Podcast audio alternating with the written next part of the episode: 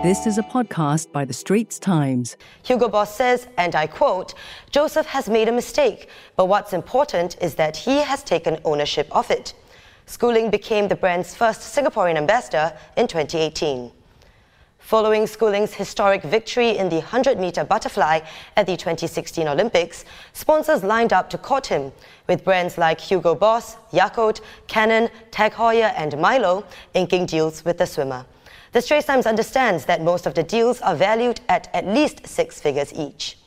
Marketing experts whom ST spoke to said that what sponsors do following the drug revelations will depend on what Schooling does in the aftermath and how Singaporeans react.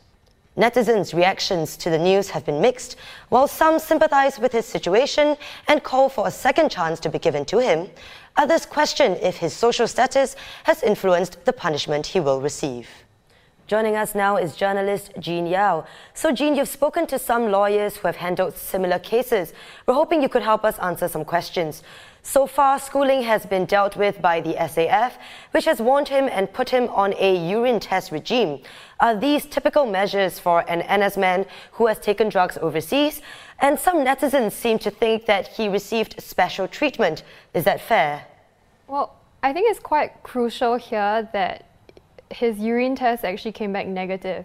So, in terms of actual evidence that the SAF could have against him, it's only his confession. So, I think, well, okay, the lawyers I talked to seem to think that that wouldn't be enough to lead to lead to an actual conviction. So I think what MINDEF said as well is that you know this is the standard protocol for everybody who confesses to taking drugs overseas. They put them on this six month testing regime.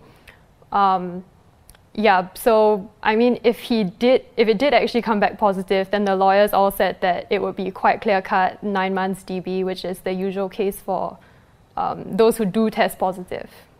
So, what do you think is next for Joseph Schooling? I think it, it really depends on what comes from this six month testing. So, if, for example, he, you know, if he stays clean throughout, then I think that would be it.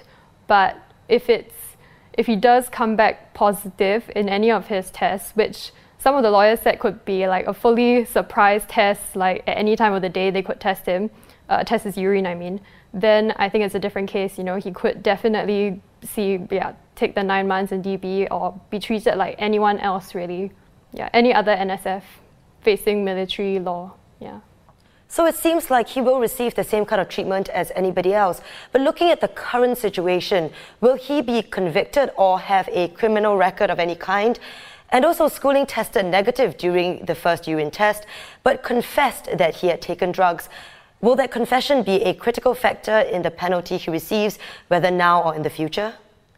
Well, I think it will be quite, if he does in fact get convicted, which, I mean, based on what we know so far, looks unlikely. It is quite a large mitigating factor because if you confess, you show genuine remorse, you show um, you know, a desire to want to rehabilitate. So I do think that's quite a large um, mitigating factor and that's oh sorry this is completely what the lawyers have told me as well but um, yeah so he, he has tested negative now and the thing is because there's no conviction it won't lead to a criminal record i think as well you have to consider that um, it depends on the court martial so if the court martial directs the case to civilian criminal just to the criminal courts like outside the military law then he will have uh, criminal record. But if it stays under the, the SAF Act, then it doesn't lead to a criminal record. So, yeah. Thank you very much for answering our questions. This has been journalist Jean Iau. That was a podcast by The Straits Times. Send your feedback to podcast at sph.com.sg.